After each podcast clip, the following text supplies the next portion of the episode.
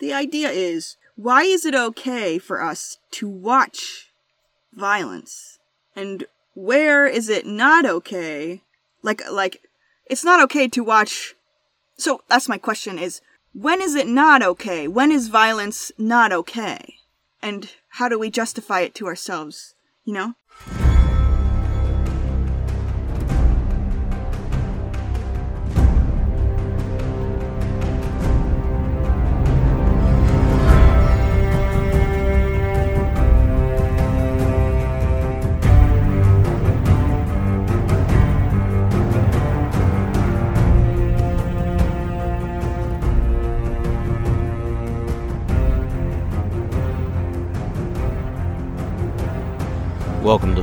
2 podcast, where Rob and Lindsay are going to wrestle for the throne of Who's Right on Media. Hey everyone. So this is Rob from later in the week after we've recorded.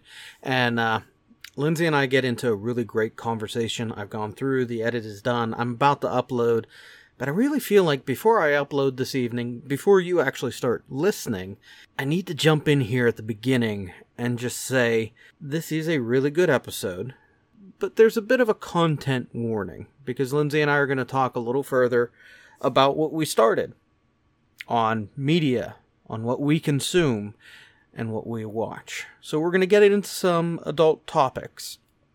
And this may be one that you want to wait to listen to if you have kids around.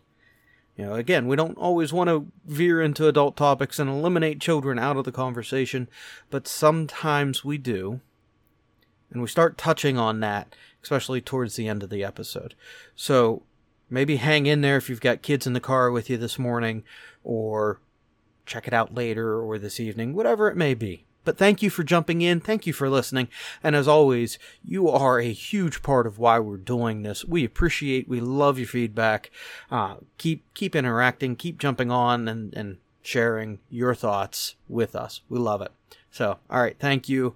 I'm gonna get out of the way. Enjoy the episode. Hey, how's it going? Hey, Lindsay. it's going. Yeah. We've been So, uh, go ahead. it's been it's uh the the 42 at night is always interesting. We usually record in the mornings and whenever we do it at night it's always entertaining. Something. it's always something. Yeah, we tried to start this recording what two or three times, and oh no, wait, I forgot my microphone. Oh no, kid. oh no. So, and and I will have to say this: forgive forgive some background noise on my part this week. I've got the printer running at full steam behind me with a Christmas project that I need to get finished. That's all right. You're editing, so. Well, yeah, I'm editing this week, aren't I? Which, by the way, Hmm. it's immediately after. But happy Thanksgiving! Happy Thanksgiving. Hope we have a good one. And it better be a good one. No flaming turkeys. But and if you're listening or you're a listener in Pennsylvania and you're sitting out there in the middle of the cold woods at four in the morning, thanks for listening and happy National Pennsylvania deer hunting season. Kid alert. football. Yay! Sports and stuff. What? what? Sports. What are you talking about? Yay! Football. Uh, How did we get to sports? I thought you were just talking about football and stuff and Thanksgiving. No, was that not what you were talking about? No, PA National Deer Hunting Day. Oh, deer hunting. The other thing I don't care about. the other thing. Pennsylvania, Monday after Thanksgiving is deer hunting, and the school's just shut down because it's not worth the fight of trying to get the students who are big hunters into class. okay, I gotta Which say, I just laugh at. congratulations everyone who's trying to fill their freezer with meat to feed their family. I appreciate that.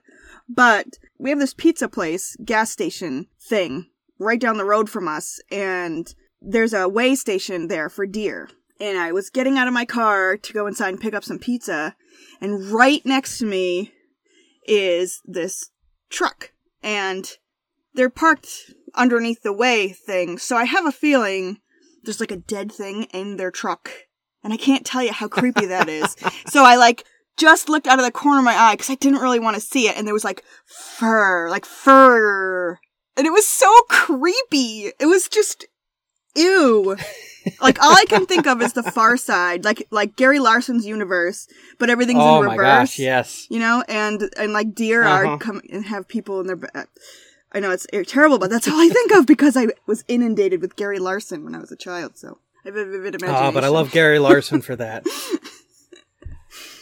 Ah, but yeah, yes, football's also happening this week too. Good games, good food, Yeah. family, some fighting, you know, the the whole thing that is Thanksgiving. So, and this is like my big holiday. I love Thanksgiving. Yeah. I may have cried last year when because of COVID and all of that, we did Thanksgiving with just us. Mm-hmm. I, I missed the big production of what is the whole gathered family. You know, Melinda and I still made an amazing turkey. First time we ever did that. And it was good. That's cool. It was good. Yeah. But it's good to be able to be back and, you know, we, so part of the reason we're podcasting late was you said Colby was working, but then the other reason is, is this afternoon we took the kids into, into the city and we had to get, uh, well, not had to get, but we got them their COVID vaccines. Yeah, that's pretty cool. I just I was just reading that they're now available. How long have they been available? And I've just not been aware. It's been about three weeks. Are you kidding? Four weeks, maybe. That's interesting because I've been to the doctors It twice was- now with the kids, and nobody's mentioned it. It's been about four weeks. I think it was right at the end of October. Yeah, we were we just were vaccinated for the flu, and while we were there, no one mentioned COVID, which is interesting. I wonder if that's because of where we live in Maine, like they just don't bother, or what. We had to go to one of the cities close to it. Well, I can say it. We had to go into Lancaster City for the healthcare provider we use because that's where they were running the vaccine clinics. Hmm. So I mean that's an hour away. But we spent the afternoon down there. We, you know, yay, kids got vaccines, so we took them and got some neat ice cream, something different. Do they But, have Yeah. Do they have anxiety about the vaccine? Did did they were they nervous? I mean, shots in general is what I'm asking.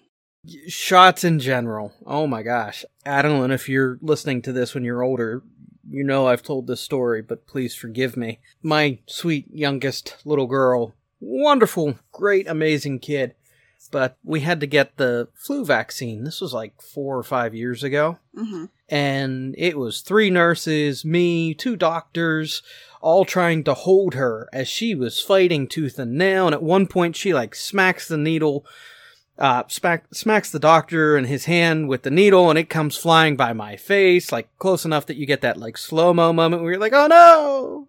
You know, she was a little kid and fighting tooth and nail. Now, she's gotten better, but there's still anxiety about shots and needles and there's anxiety for me every time because I'm like, am I going to have to bear hug and hold my child to get her to, to do this? Uh, we, we figured out a system. that's good. Kudos, because that's I hate.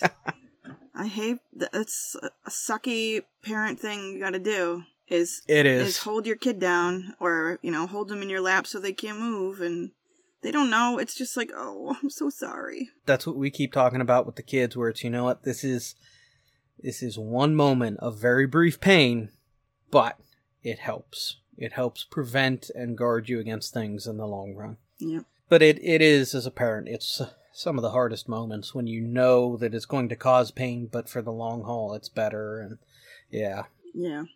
But they've got their first round vaccines. We're we're excited for them because it's just we don't think masks are going to be a part of or ever leave our lives, but it's a step towards a little bit more of normalcy pre-COVID, hmm and that's what we keep looking to. Yeah.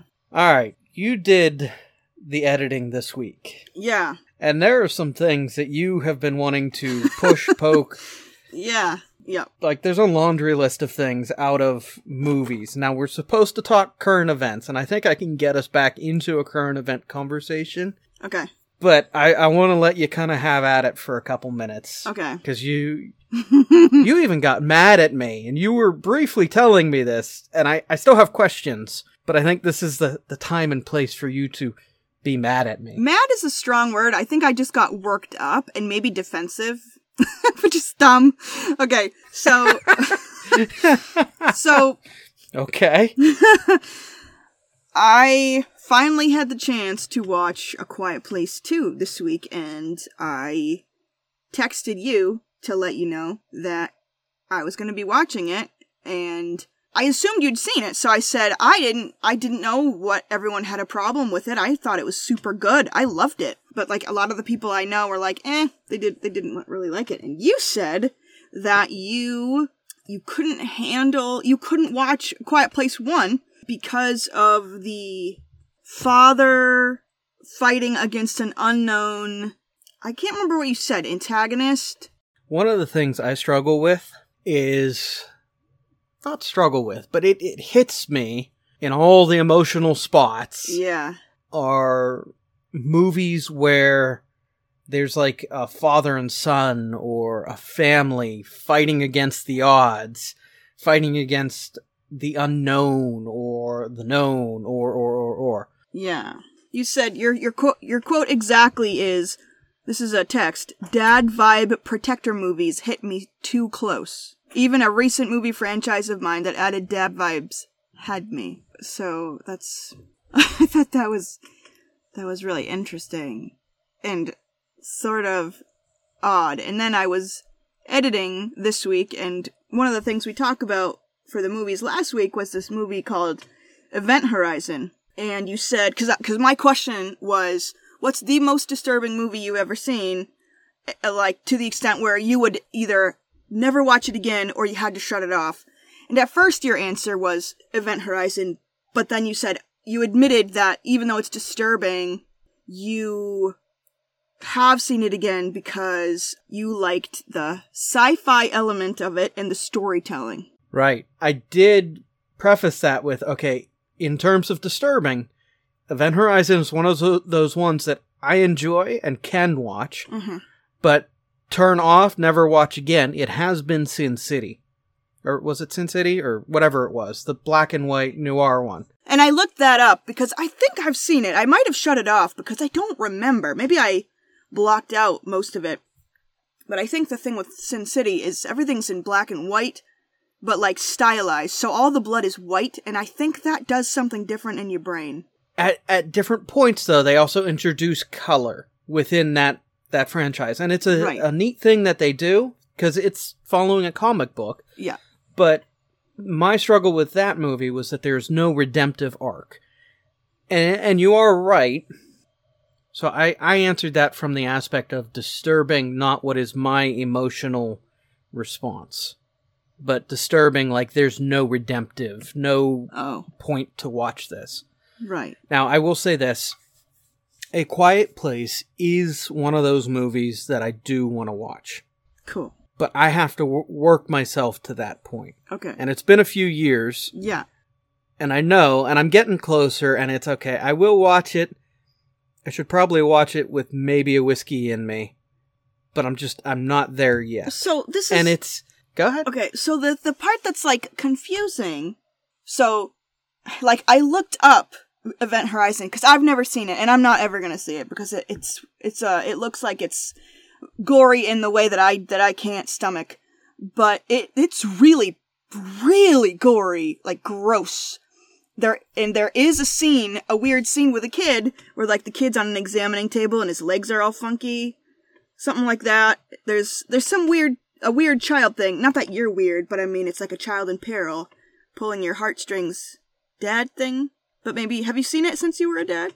Actually, no, I don't think I have. I may not have seen this since I've been married. Maybe that's why it wasn't. I, I know I've watched it a couple times, so I don't think I've seen it since I've been married now that I'm thinking about it. So, like compared to A Quiet Place, that that's the funny thing is that like all of the all of the things that happen to a kid happens off screen. And it's it's very actually some of the scenes are like wow this reminds me so much of Jurassic Park like it's very Jurassic Parky even and there's even one homage I believe to Jurassic Park and I wish I could say it but I won't you will say like you'll know what I'm talking about though when it happens. Um so so that's interesting. I mean the comparison because it's really it's it's not gory. It's thrilling and there's some moments that are suspenseful but it's like have you seen The Road but with uh Viggo Mortensen, Um, that's another one that like my dad recommended to me. Yeah. It took me a couple years to get to the point where I watched that, Okay. Did you? and even I mean, did you finish I did. it? You did watch the whole thing. I did, and I still struggle with it. Because when you texted me about a quiet place, and, and the more I've been thinking about it, it's okay, so I did watch The Road. But again, that's a movie where I struggle with it because Viggo Mortensen's character loses all of the hope Yeah. in his life. Every aspect of it that his end conclusion hmm terrifies me. Yes, it's a very bleak movie. It ends kind of cruddy. Right. Yeah. Well, actually, no, it doesn't end cruddy. That one I'll say, it does not end cruddy. I thought it. You know, the kid knows that dad is dying, is known for a little bit, and there was a terror, and I, I guess. All right, we should probably toss this in, have tossed this in earlier, but spoilers if you haven't watched these movies, you know, spoilers, be warned. But the dad's conclusion at the end of the movie is that the best way to protect his kid from the horrors of the world is to kill his child. And they build on that through the whole movie. yeah. But the condition that dad is in at the end of the movie is he can't act on that. And the kid mourns the loss of his father, but is then found by another family. yeah. And you find, and you connect the dots of that other family where it's, you know, dad has been sensing that someone is following them. And you, you get that it's that other family that has been following them. That's been just out of screen, just that element of terror. But that family never lost hope. Never lost hope so much that, and this is something my own father pointed out to me, that the family dog hmm hasn't been killed for food. The family dog is still with them. Yeah. And that, that family is carving out a new existence in that world. And so the ending of that, it's okay. I can, I can live with that. There are things to grieve, but at the same time, there's Yeah. hope. And it's getting to that point though that, that I struggle with because it's that terror, you know, the, the, the family against the world. And there's The just that little spark of hope that, yeah, family against the world. And it's not, you know, child in danger and peril. It's family against the world. If it was child in danger and peril, I would never be able to watch the Aliens series. You ever watch Aliens? No, I didn't really lo- care for it. I I watched some of them, and then I watched the Covenant one, and I was like, I'm out. It was just, it was, it had that gritty on your skin, like this is wrong to watch somehow. For me, it felt like once you "Ugh." once you start getting when you start getting into the later series, they get weird. I liked Prometheus, But like the first, yes, but that's kind of a spiritual successor to the Aliens franchise. yes, so I don't like. And there's a yeah, there, there's an argument on that one, but like the original Alien and Aliens, and once you get like Aliens three and uh, Resurrection, then they start going downhill. But yeah, there's a child in peril. I think it's Aliens two, okay, and, and I can watch that. I mean, you you have can. Ripley who's being the hero, Hmm. but it's not a family situation. A- You know, it's it's So as long as it's not a family, you don't care if the kid dies or gets hurt or something. no, I still care, and they don't really kill off child characters often. But it's the you know movies want to play on the emotional heartstrings, and yeah, yeah, the idea of a family against the world is something that that plays on my heartstrings, and I don't know why. It's yeah. it's something that hits me and makes it really opens up a whole series of raw emotions that just takes me a while to get into and be willing to process Okay. in watching a movie. So that's something really Does that similar. make sense? Yeah, and that's something similar to what Colby said. Is um, he's like, I just because when I want to watch a movie and he knows it's going to be a movie like a drama or something intense, he's like, I just don't want to feel things. I don't want to feel those things. And so I'm like, okay, well, I'll watch it by myself. right. So like a base movie where it's okay, yes, there's a child in danger, but there are acts of heroism or a hero who is fighting against. I, I can deal with that. Mm. But something that's going to draw out these very raw emotions of being a dad, yeah. um, fighting for my kids, fighting for my wife, fighting for our family. Those are things that I, I'm, you know, I'm I'm not fighting for our survival, life or death every day, but that's a part of what it is to just navigate the daily routine of of being a husband and father because you're going okay you know i i love my job but there are things i have to navigate in my job and and, and do to make the living that i need to provide for my family Yeah. And so eh, you know I, I can't fail at my job i have to do it well i have to do it right and there are elements of that that are then played out in just the raw emotional side of what is portrayed as the physical fight Mhm. for survival It's that you can kind of Yeah. extrapolate yeah it's translated emotionally, or it's translated sort of metaphorically or something. I I yeah I get it and I understand it. I understand what you're saying. yeah and and it's movies are complex they're meant to draw out emotions everything i have seen and read about the quiet place i really want to watch it It's so good. It's really really good. and I I get it's good, but there's a part of me that's just like I I have to be in a place where I'm ready to process. Yes. No, because it does get you in the feels. I mean, I think it's one of the best movies about family that I've ever seen.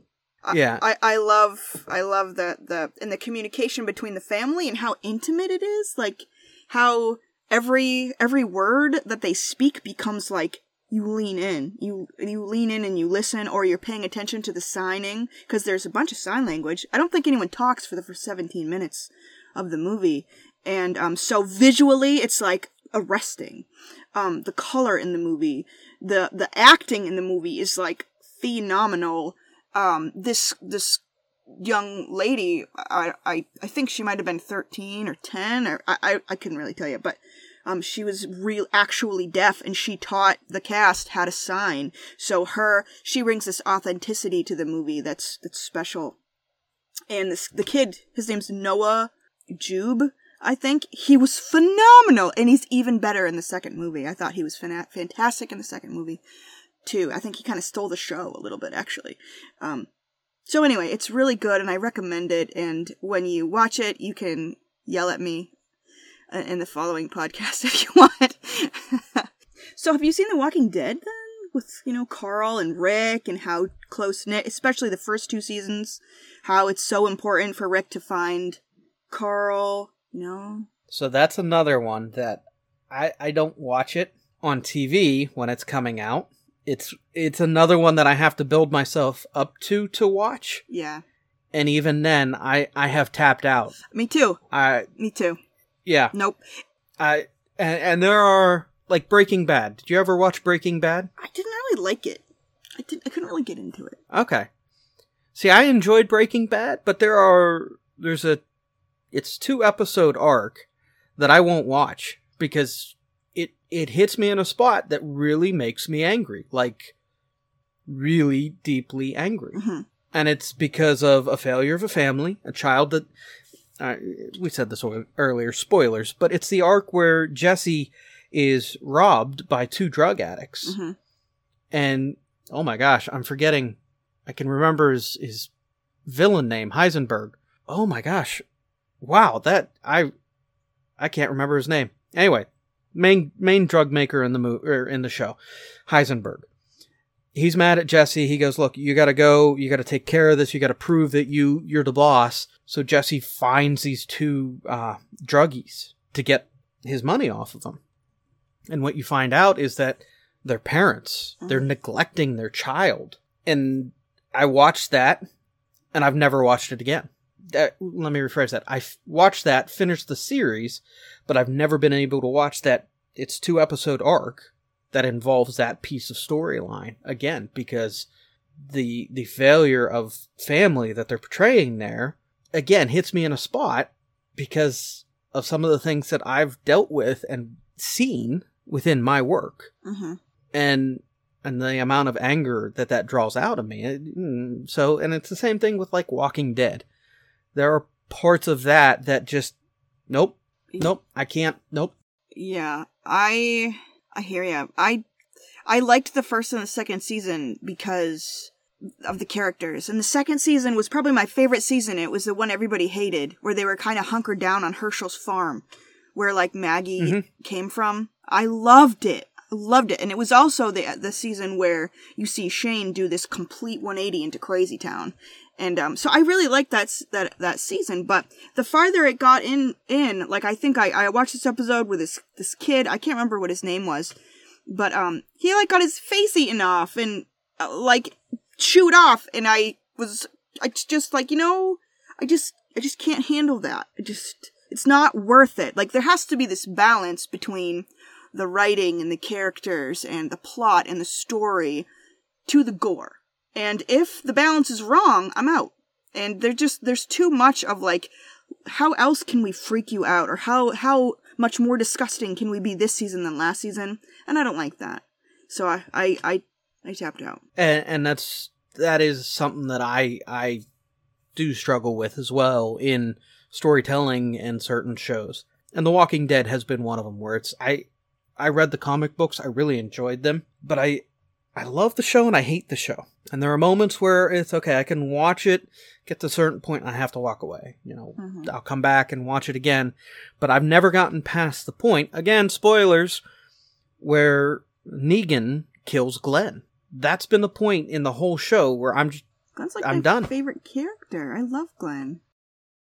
I love Glenn too, and I'm like, nope, I'm, mm-mm. And is Maggie pregnant when he dies? Because that would just be a killer. Yeah, of course she is. See, I hate it. No, Mm-hmm. no, no. and no. this is the struggle with it is is that it is kind of a walking through of what it would be in life to go through a zombie apocalypse and you might have someone who's a favorite or fundamental piece of your group but they could still die and it's it's letting that part of it be in the story where someone who is important to the group can die we love them as a character we love them in the storytelling but death can come for any of them which is even part of the aggravation of and and I know where you're going to go and cuz you've already texted me about it and we're going to have a conversation on it but Game of Thrones Mhm. I watched season 1 of Game of Thrones I was like wow I like this show I really like Sean Bean's character who is uh Ned Stark Mhm. blanked on his first name there, but Ned Stark. I really like Ned Stark. And wait, he just died. And that that's kind of the arc of Game of Thrones where again, no character is safe from death. Death itself is almost this character in the story who can take any of your favorite characters at any time. Yeah. And it would be a death that may not have a point. It could just be they're dead. That's it. Which isn't a bad way of storytelling, but it can be aggravating. It's yeah when it just feels like they they are power. They're pl- they're playing God.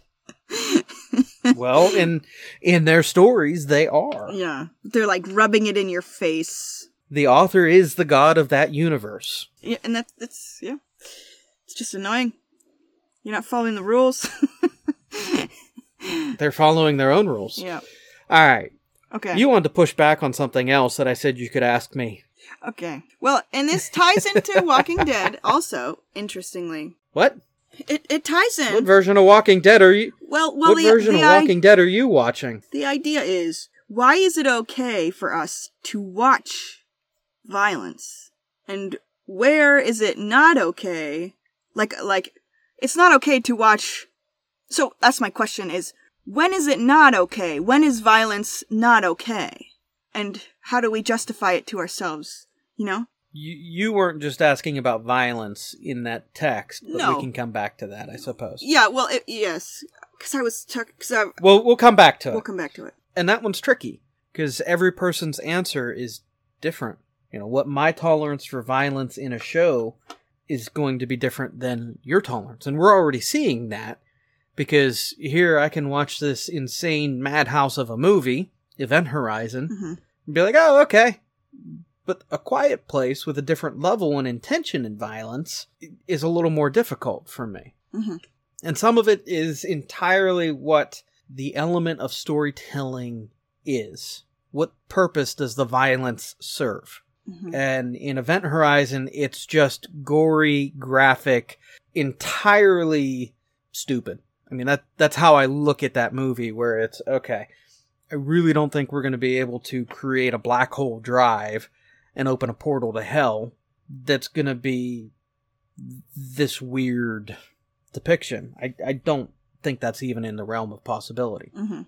Not saying the stuff in Quiet Place is in the realm of possibility either, but it's that family against the world, against violence. It's that family who, you know, let's let's be open and honest. There's probably families hiding in basements or shelters or in the open right now across this world, running from systems, governments, and individuals who want to seek and do violence to them Mhm. for whatever reason. So that element is is there. That element can be found actively in this world. And I guess that's that's what my struggle is. Is one of them I can clearly define as incredibly unlikely, but the other one there are these people Mhm. Who are running and fighting for their lives right now, hiding quietly in a basement, hiding from people who, who want to do them harm. Well, do you think that watching violence affects your brain, or your psyche, or your dreams, or something?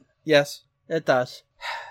I think if you don't have an ability to frame it and understand it, it can run amok. Wait a minute. So you so, but if you can understand it, then it won't run amok. No, I, th- I think it still can. I think there are. I think our psyche can be affected and allowed loose in such a manner that we blur the lines between what is reality and what is make believe. And when that happens, it can affect how we interact with the world. We see violence on the screen, therefore we do violence. It's interesting. I I do think it affects your brain, but I'm not sure that's what it does. I think maybe it does. Okay, when you're watching like the scariest thing, the scariest, most disturbing thing you've ever seen, what was your heart rate? Steady? Oh, I have no idea. I mean, like, do you feel like your your heart's pounding, or do you feel anything in your body physically when you're watching ex- like something really scary or violent? again, it depends on what I'm watching. But there are times where I'll I'll be sitting there and I'll find okay, you know, I I my fist is now clenched. I was relaxed, but now my fist is clenched. Right. And, and it's understanding kind of okay. There's a physiological because my mind is going, you know, must fight, must fight.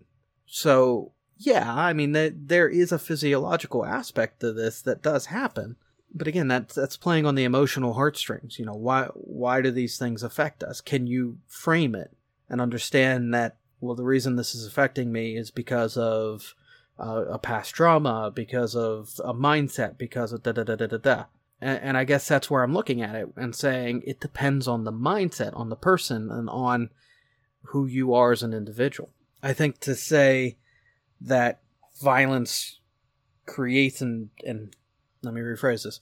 I think that to say watching a violent movie, playing a violent video game will automatically always create a violent response in the individual is using a very broad stroke and it really comes down to the individual and understanding them understanding who they are and what they're intaking as media A- and it's really hard because you're putting it in i'm putting it in an individual basis and not giving a very tangible one way or another answer. But what if it affects, like, what about your spirit? Don't you have a spirit that could be affected by seeing violence and permanently affected? Or, you know, the fact that the next time you see violence, it's not as bad, you don't feel as affected, you're not as sensitive. Or if, see, I don't think if you see violence, you're gonna go commit violence. I think maybe if you see violence, gratuitous violence, constantly, that gets your heart rate up, that makes you feel afraid on a consistent basis, and you start to get numb to it, what's happening with your spirit? Like, what is going on, and how does that affect your relationships with people, or if you actually see real life violence? Will you respond the way you're supposed to respond? I think that answer is different for every person. I, I really do. So, I think this is my fundamental background speaking a little bit, but I had been told or taught that sometimes when you watch things, they watch you back. Like, meaning that demonic activity can be attached and associated with certain things, certain, and maybe it's different for everybody, like you're saying. Maybe, maybe it's not every person that sees that, but you, because you've, you're a certain person, and when you watch that thing, you're sort of primed and ready and that watching that thing opens your opens a door and now you're because you're vulnerable you know i i think i kind of believe that uh, to an extent because fear is bad fear is god there- you know what is it um there is no fear in love Uh, see, now here's where I would argue with you on fear is bad. I don't think fear is bad. Okay, doesn't it say like it says that in John in First John? It says that Love drives out fear. I'm not going to look it up at the moment, but I think that there are two elements of that again that that we're speaking to. Walking into the woods, okay, going into the deep woods, and you live up in Maine, so you deal with this more than I do. If you hear something clumping through the woods and you turn and it's a bear, are you going to be afraid? yes. I think we're talking In about- that situation, Yeah. I know, I know, hang on, but in that situation, is fear bad? Mm-mm. No, But I don't love the because bear. fear is going. You're not supposed to love the bear. You're supposed to run. Really, I I think bears are great. I love them. I don't want to be near one. right. So that fear is going to give you a kick, a, a physiological kick, because you're going to feel the adrenaline kick in. You're going to feel the fight or flight kick in. Your mind is going to get supercharged. So there are these amazing, amazing things that happen with fear. Mm-hmm. Correct? Yeah. It, it's part of what is the I am human. I have superpowers. It's how I phrased it to my kids. Response of fear. Yeah, I, I started. We started talking about my kid, uh, Adeline, and her anxiety towards shots. And I shared that story of, you know, two nurses, me bear hugging her, and two doctors trying to give her a flu shot. And here's this small child outwitting and out strengthening all of us because of fear. So it's this amazing response that enables us to do incredible things to preserve our life. So I don't think fear is bad. Okay, but Where I do think fear is bad, and I, I think this is where scripture is getting at with it, is that when our motivations are driven by fear in your life, motivations. Okay. okay? Mm. I fear, I'll, I'll give a broad example. I fear losing my job. So my best reaction is to kiss up to my boss. Not do my job well, kiss up to my boss. Is that a good reaction from fear? Right. Okay. But we're talking sort of about like just sitting in your living room watching a movie with someone being eviscerated and their intestines hanging out everywhere. And that's what we're talking about. So that's a little different. Right. It is. And I think that in that, what we're doing is we're kind of hijacking what is the good emotional fear response. You know, danger. And danger causes adrenal glands to go, yay, boom, superpowers. Versus, you know, motivations in fear. And it's kind of, it goes into this gray area. What I'm saying is I think when you are op- when you feel like that for no reason or for no good reason, for no real reason and you're just afraid like that and you feel disgusting and your heart's racing, my suggestion is that what if that is opening a door to demonic activity and scary spiritual bondage and stuff. That's that's all I'm really saying is that I think that it can be dangerous spiritually to f- to live like that, to be like that on a routine basis. That's all I'm saying. okay. I think this is the point where I say I'm going to give up on drawing us to where I thought we were going to go in the conversation, which is to current events. And I'm going to lean into where you're going with the conversation, embrace it fully, because it is a good point. it's a current event for us. All right. I'm going to lean fully into where you're going. Give me one second to switch all of my research around and catch up to you.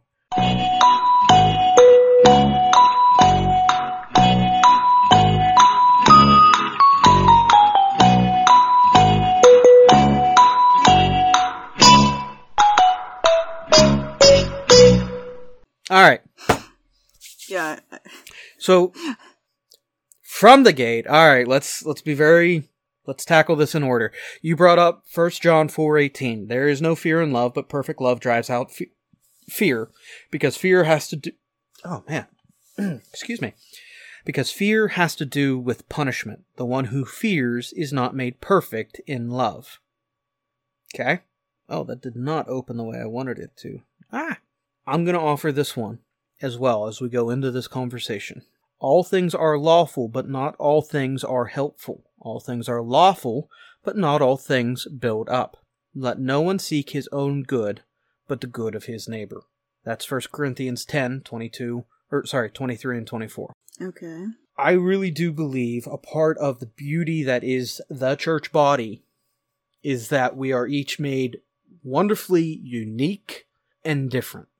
Mhm. So, what for me is permissible, allowful, and lawful is different than what is for you permissible, allowful, and lawful. And I say this in the sense that, you know what, emotionally, God has enabled, eh, emotionally and spiritually, God has enabled me to handle and process different things because He's made me unique. In the same breath, He's done the same for you. Yeah. Made you unique to be able to spiritually handle, discern, and process things differently. And I think it's very easy within the Christian church, and, and you even said that within the fundamental church, to lean into different areas and say, this is a demonic attack that we are opening ourselves up to. But that's either a fact or it's not a fact. It's either a true thing that happens or it's not a true thing that happens. It's not like, well, for me it's true, but for you it's not true. It's either there is a demonic or there is not a demonic. You know what I mean? So I get what you're saying, and I'm not telling anybody else what to do. I'm just saying there's a possibility that this is what happens when that's in front of our face all the time.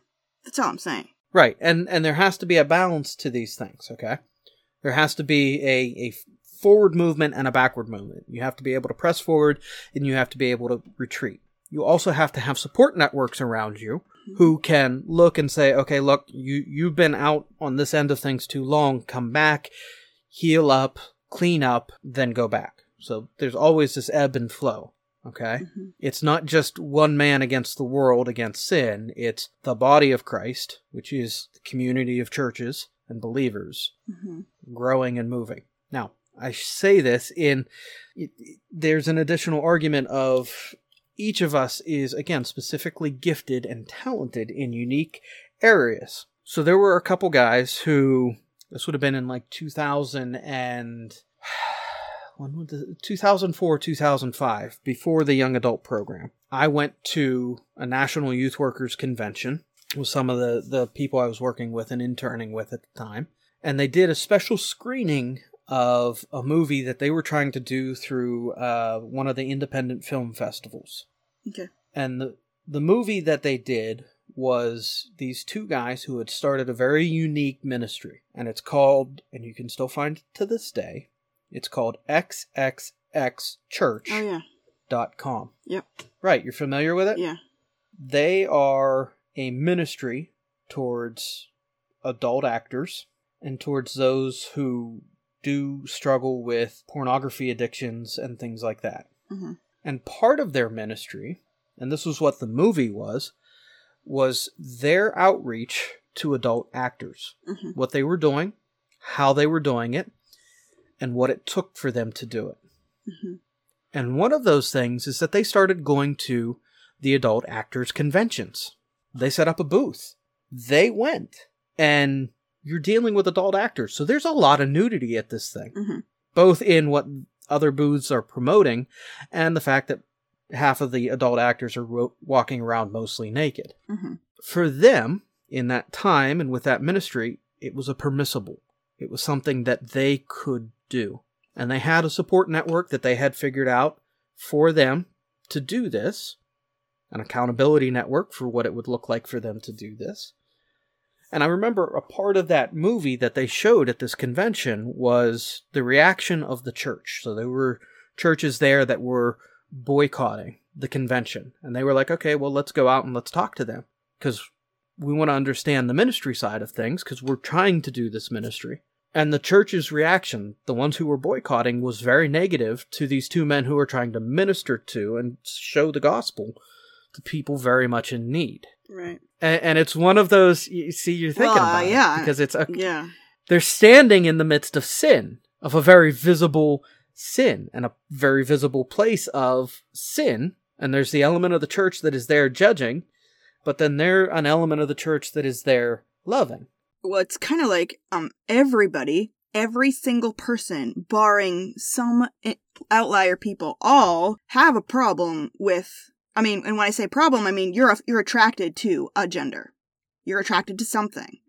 So it's kind of like a bunch of drug addicts or alcoholics having a ministry in a bar, or uh, a crack house. That's kind of the same thing. Is is could you be like super, really, honestly sober and not be tempted? Yeah, I guess so. But is it probably not a great idea to to be a drug addict and go into a crack house? Yeah. But wait, wait, wait. Why do we, not we, why is there within support structures for people who struggle with alcohol or drug addictions, why is it that you get a sponsor? Someone who has been through that addiction, someone who has been in recovery. But those people come to you. aren't Drug addicts They do. come to you. You don't go to the bar. They come to you and then you get a sponsor. You don't get a sponsor, you know what I mean? but when you enter into recovery Yeah. and you have a sponsor, Yeah. you're going to lean on your sponsor. That's true. But what are they going to do? Like I That sponsors to help you be accountable. yeah. That sponsors to help you out of the ditch. yeah. And so that might mean then that the sponsor's having a conversation with you about a drink. So then wait a minute, how does that not, you know, reignite in them their own desire? The difference is you're not drinking and you're not at a bar with drinks in front of you. That's the difference. But some people are just triggered by the thought of a drink. And this is where and this is where I'll push back. The difference is is that you have a support network. Okay, but what are they Whoever is sponsoring Hold on. Whoever is sponsoring the person coming into sobriety, into recovery, Okay. is also being sponsored themselves. Okay. They have someone that they can lean on. True. And so there's this whole chain of people who can support one another Yeah. and go, hey, I've been down that road. I know what this is. And when they struggle, they can go to the person who can be sympathetic I don't see how that and helps. understand. I don't see how that helps if you're in a crack house. If you're in a crack house, sitting down with someone who's shooting up, or whatever you do, and they're, hey, hey, I'm watching somebody shoot up right now. Okay, then what? I offer you support. I have also been with someone who shot up, or I also, too, have shot, shooting up. so what good does that do you when you're in a crack house?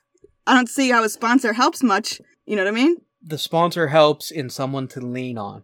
Because you know what, maybe you've walked into that crack house, maybe you've walked into that bar and you're struggling with it, or you, need to get pulled out of, or or or or. It's it's this. In the work I do and the work I have done, if a kid calls me and needs picked up, I'm out the door to get the kid. Right. Cool. But that's the same thing that these programs are trying to do is they're trying to create systems Oh well, what you're saying, what you said, I, like I agree in a sense, okay, but but the whole thing about going to the convention, that's where I like, whoop, hold up, like I like the XXX church, I think that's great, but a church is someplace where everybody comes together and is sort of all on the same page. Like, yes, we were adult, we were this, now we are not this, and now and so Ah it's not. Wait, we just got it. We just got it. There's the fundamental difference. You said it.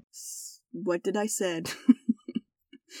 A church is a place where everyone comes together and is. Uh, d- uh, did you say the same? yeah, I'll find it in editing.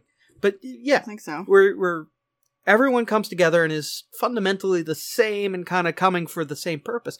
Except here's the catch, and this is where I'll push back. I think that visioning of the church is fundamentally flawed. I don't see how because what I well, all I meant and all I all I meant was that a church is for people.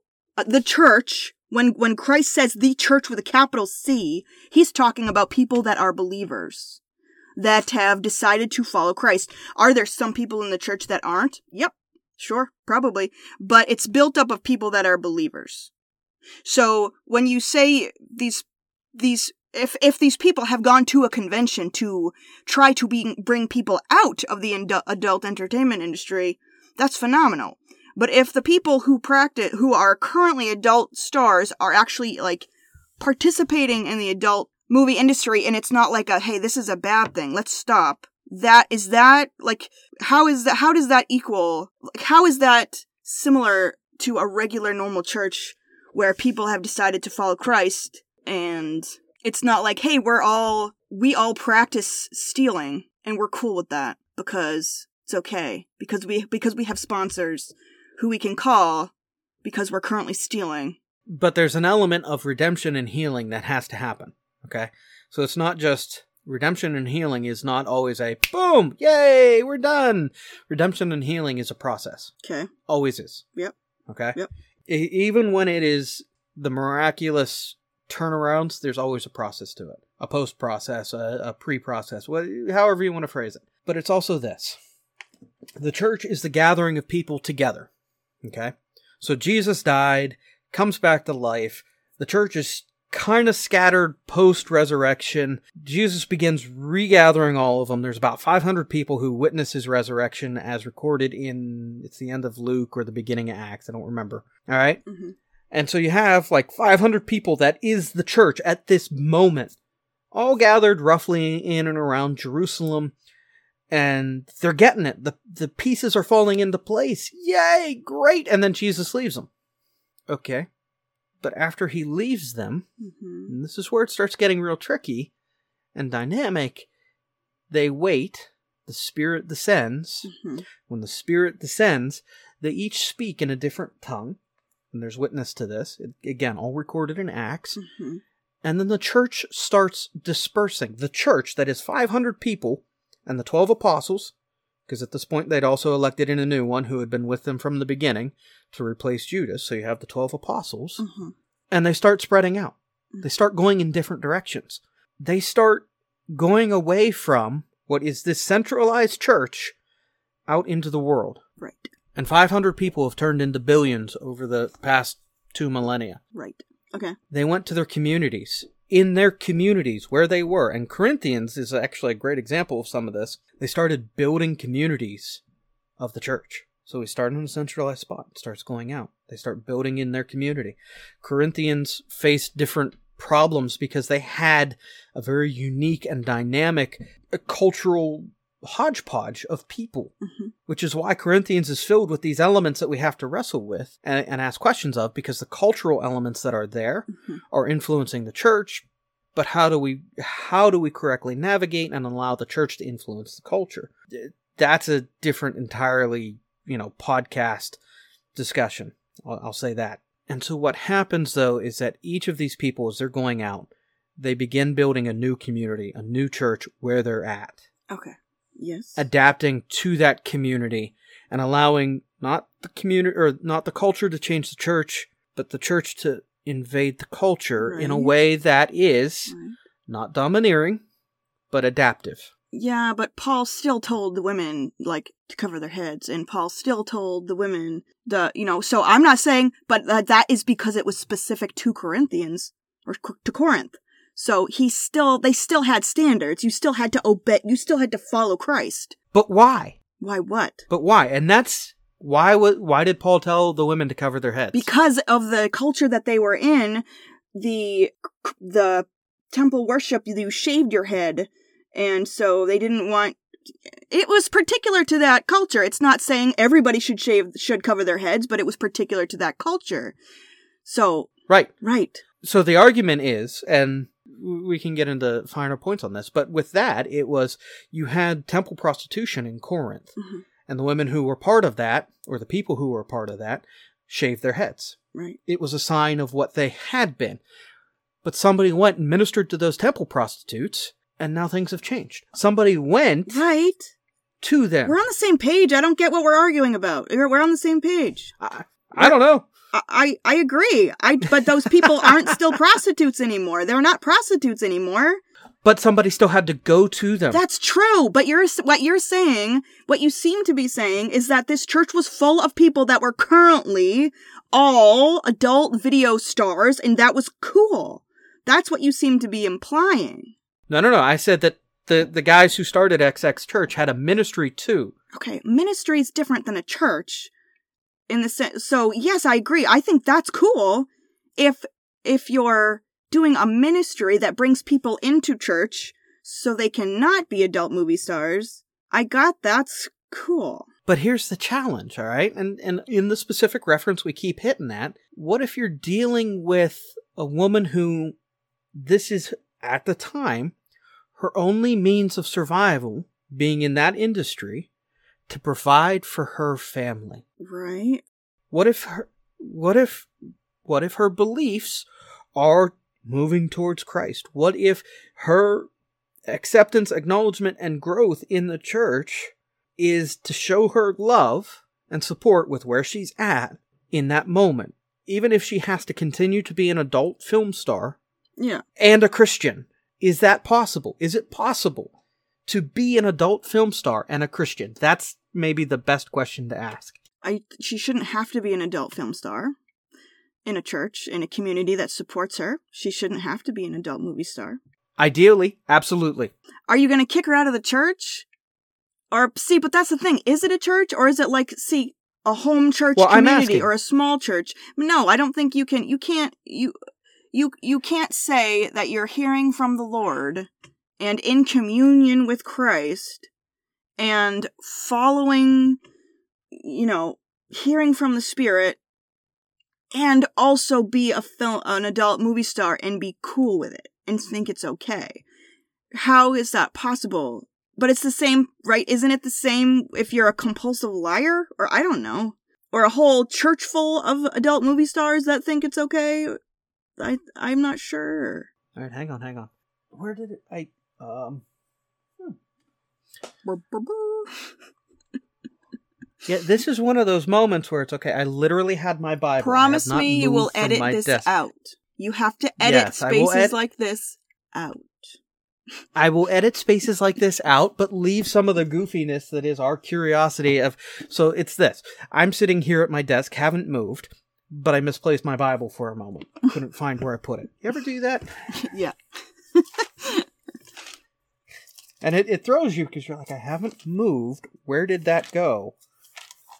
okay. So part of the question in all of this is simply this Can you be saved and a sinner? Yes.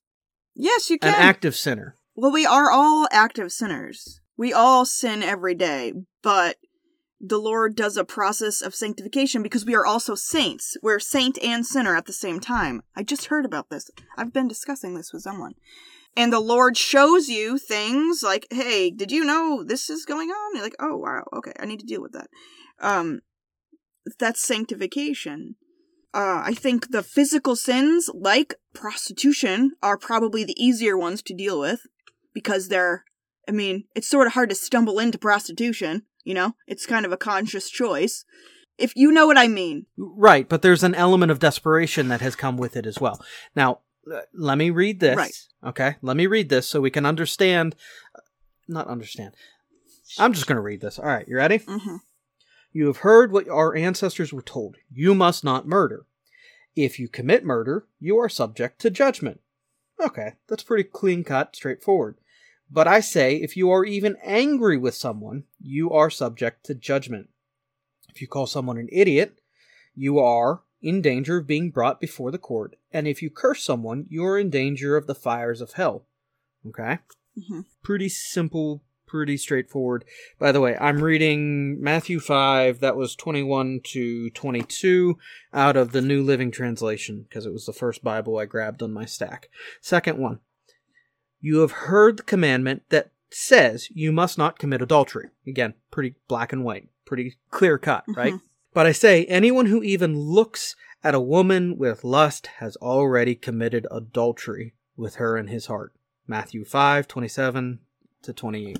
So there's this upping of the ante that Jesus gives us right at the end of those Beatitudes of, okay, the process of our heart, our anger, our lust, our desire, has even entered into the point of this is sin. It's not just the actions, it's the processes of the heart, of the mind, of the spirit. Can easily and quickly become sin. And maybe this is going to undermine my argument earlier in the podcast, but it's there. The action of the heart, the action of the mind are or can become sin. hmm So we enter into sin that quickly, that easily, intentionally or unintentionally. Because, you know, we'll, we'll give this extreme example. You're 97 years old, you're lying on your deathbed, and the nurse that walks in is a very fine looking nurse, and you're like, oh yeah, and you die. You know, you, you had that thought of, wow, that's a really hot looking nurse, and the next thing you know, you're dead. Just that thought is enough sin to separate us from God.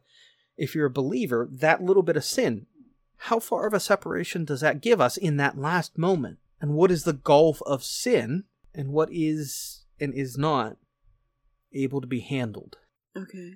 And I guess that's the biggest question in all of this is how active as sinners are we and what is that level of righteousness that we must attain? And I used air quotes on righteousness and attain. It's my question. Hmm. I don't even know where to go with that, really. so it's okay if the other people commit adultery because we all commit adultery in our heart. Not what I'm saying.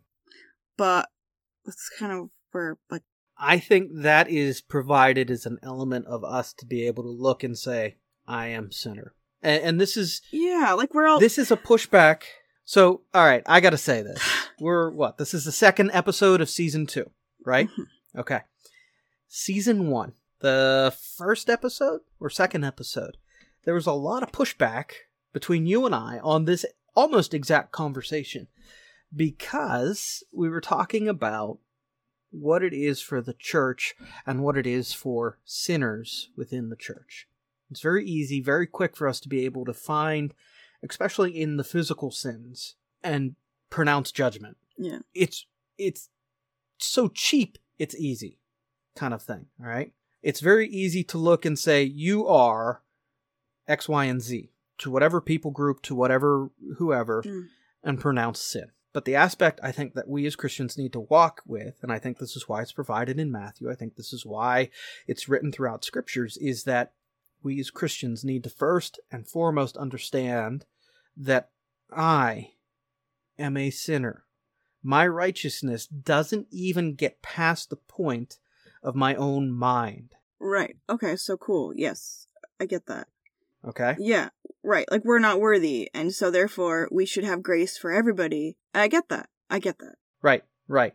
So then when we navigate a situation then like someone who's dealing with an addiction, someone who's dealing with being in the adult entertainment industry, who's dealing with, Yeah. you know, pick pick your flavor. It's absolutely g- grace, right? It's very important, and we should lead with grace and love until it starts to affect in a negative way the rest of the sheeple. Because, so you have, you know what I mean? Like, yes, we have grace, but we can't be inviting people over to our house in the church to watch our latest video either. You know what I mean? Like, so there has to be standards. Right. And but there's a point that you get to. And so, you know, we you mentioned it where okay, absolutely in the church the ideal situation is is if you have someone who walks in and says, "I'm a prostitute, I do it to feed my family." The reaction of the church should be, "Okay, great. I would like to buy your time for the next 3 months, pay your rent, and give your family food." Mm. That should be the immediate church reaction. Yep. Okay, great. I, I'm going to buy every moment of your time between now and three months from now, help you get on your feet, take care of your rent, take care of your family, Yeah.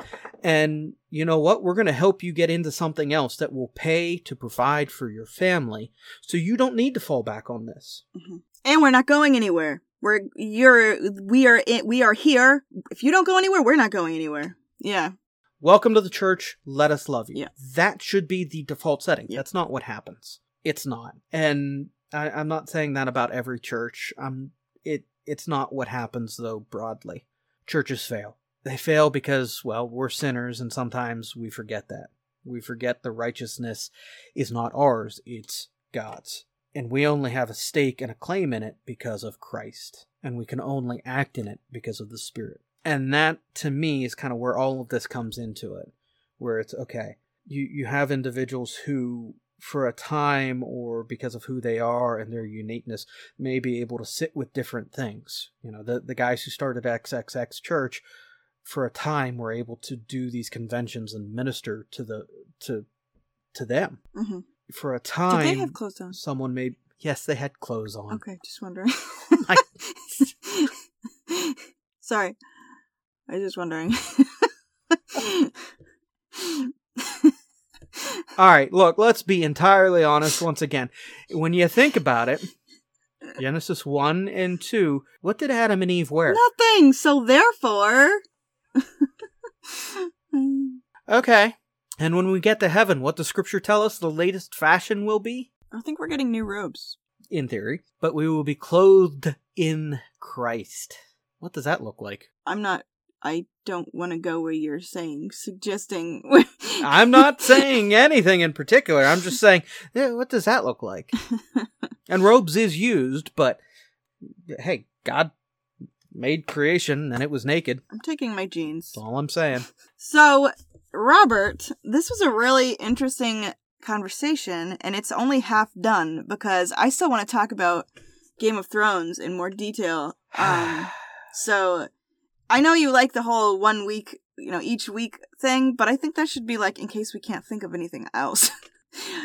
That's just me because we have something to talk about. We have we have something.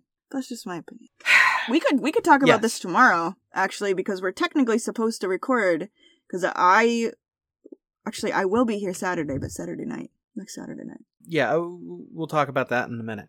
All right. Yes, I think we need to have one more conversation on this. It'll be really different. It's not where we intended to go, but it's what the movies drew out. It's the questions you drew out, and it's not a bad conversation to have. Yeah.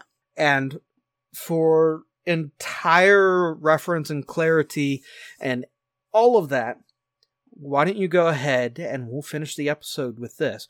What was your question?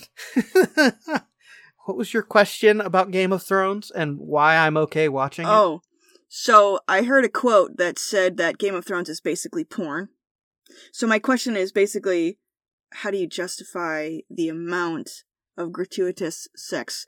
Uh, I read, by the way, sorry, that um, sexposition is a term that was created about Game of Thrones in which important plotting information is conveyed during the sex scenes. Therefore, you can't miss them if you want to watch the show. That's evil. so anyway, my question is, how do we justify that? How do you, as a man, a married man, as a pastor, justify that? And I don't want to get anybody in trouble, so we can edit out whatever you want, but it's just. You you keep tossing pastor to my title. I'm not a pastor. Yeah, well, you basically are a pastor. You act like one. You've got a pastor hat on. you, you, it's your gifting. So I don't know. Who cares what your title is? All right. So, all right, all right, all right. Do you have your phone with you? yes, I do. Great. I just sent you something. Two, I, I brought this question that you asked up to Melinda, and her response was yes. Uh, and maybe have Lindsay put in the soundtrack. Okay. Hold on. We'll talk about that real quick. But ha- maybe have Lindsay put in the soundtrack for this conversation, her just going, mm hmm, to your replies. I think maybe we should To have your Melinda questions. on. Cause this is personal for her too. Cause you're, you belong to Melinda. I'm not opposed to this. Hmm. And, and she and I have talked through this. And there's a lot to W- unravel in that conversation. This could be a really heavy conversation. Like we're being funny and that's cool, but like pornography is a ser- is is serious and it's something that I've I've participated in and not participated in, but I've witnessed. And uh okay, let's just let's just park park it there. there are no pictures online. No. No. Oh, I've gosh. I have dabbled in pornography, and it's it. So I understand. I I've been there, and and um yeah. So hasn't so hasn't Kobe. So um, You- it's a it's a it's a heavy thing. It's a heavy thing. I know. Whatever. No one's gonna. It's an hour and nineteen minutes in. Nobody's gonna be listening. Your phrasing. Your phrasing. But yes, it is something that I think who hasn't seen it is maybe the bigger question. yeah, really. especially with the rise of the internet, the access to it is incredibly phenomenal. and the relationship that you like people in ministry and pastors and people at churches and the I, I will give an example that I just want to give, all right, real quick. Hmm. And you'll find this hilarious. But in the record of like what was my master's level studies, Mhm. there's a paper that I and hmm, I had to do a research paper on Martin Luther on the rise of the church within the black community and uh, the civil rights movement. What Martin Luther uh, Martin Luther King Jr. did. Sorry, I should have been more specific with that. And how the church should have responded to, how the church should have stood be- besides all of you know the the rise of the civil rights and the rise of the black church in that moment and great paper. I was really happy with that paper. But as I was doing my research for Martin Luther King Jr., I started reading this article that was really good. Mm-hmm. And then when I went to grab the citation for the article, Mm-hmm. I saw what website it was on. Playboy. I was on the I was in the Playboy archives hmm, because in one of the 1960s Playboys, they had an interview with Martin Luther King Jr. That's cool. That's cool. and I sat with that for a bit. I, I sat with it enough to even talk with my boss and go, um, I have this great article. I want to use citations for it in this paper, but it's from Playboy. And so in my master's level studies for a seminary, I have citations for Playboy magazine about Martin Luther King Jr. and an article and interview with him. Wow, that's pretty cool. Entire random aside, but it was one of those moments where it's okay, uh. Yeah. but then even wrestling with the question of okay, Martin Luther King is someone that we look at, we hold up, and we're like, wow, he was a great spiritual leader, and yet he was still in this moment went had an interview with someone from Playboy, knowing what magazine it would be published in. Yeah. But but that's what the church is supposed to be. Yeah, Not yeah. yay nudity, but Right. I'll still talk to the broken.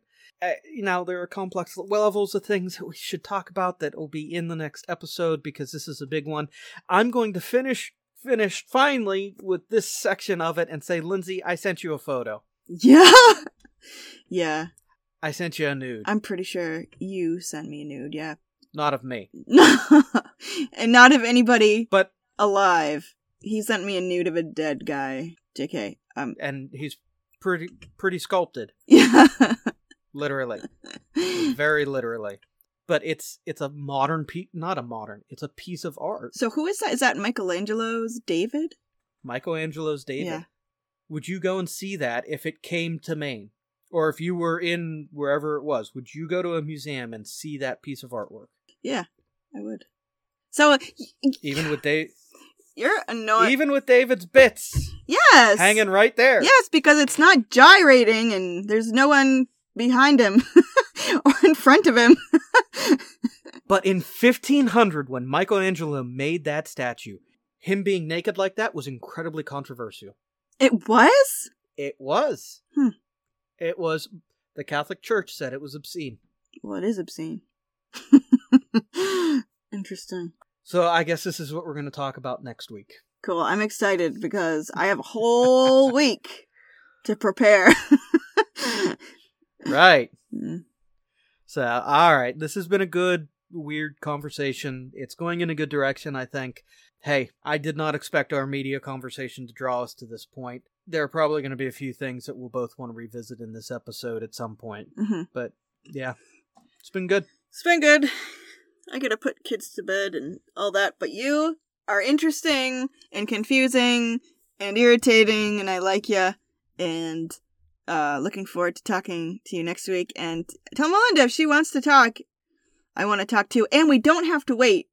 Oh yeah, so never mind. Let's sign off, and we'll keep chatting stuff. blah blah blah. Okay, bye. we'll we'll figure out schedules because it's Thanksgiving week and turkey is on the line. yes. So, and if you're deer hunting and listening to us, I hope you get that nice 12 point. Good luck. Okay, bye. All right, bye.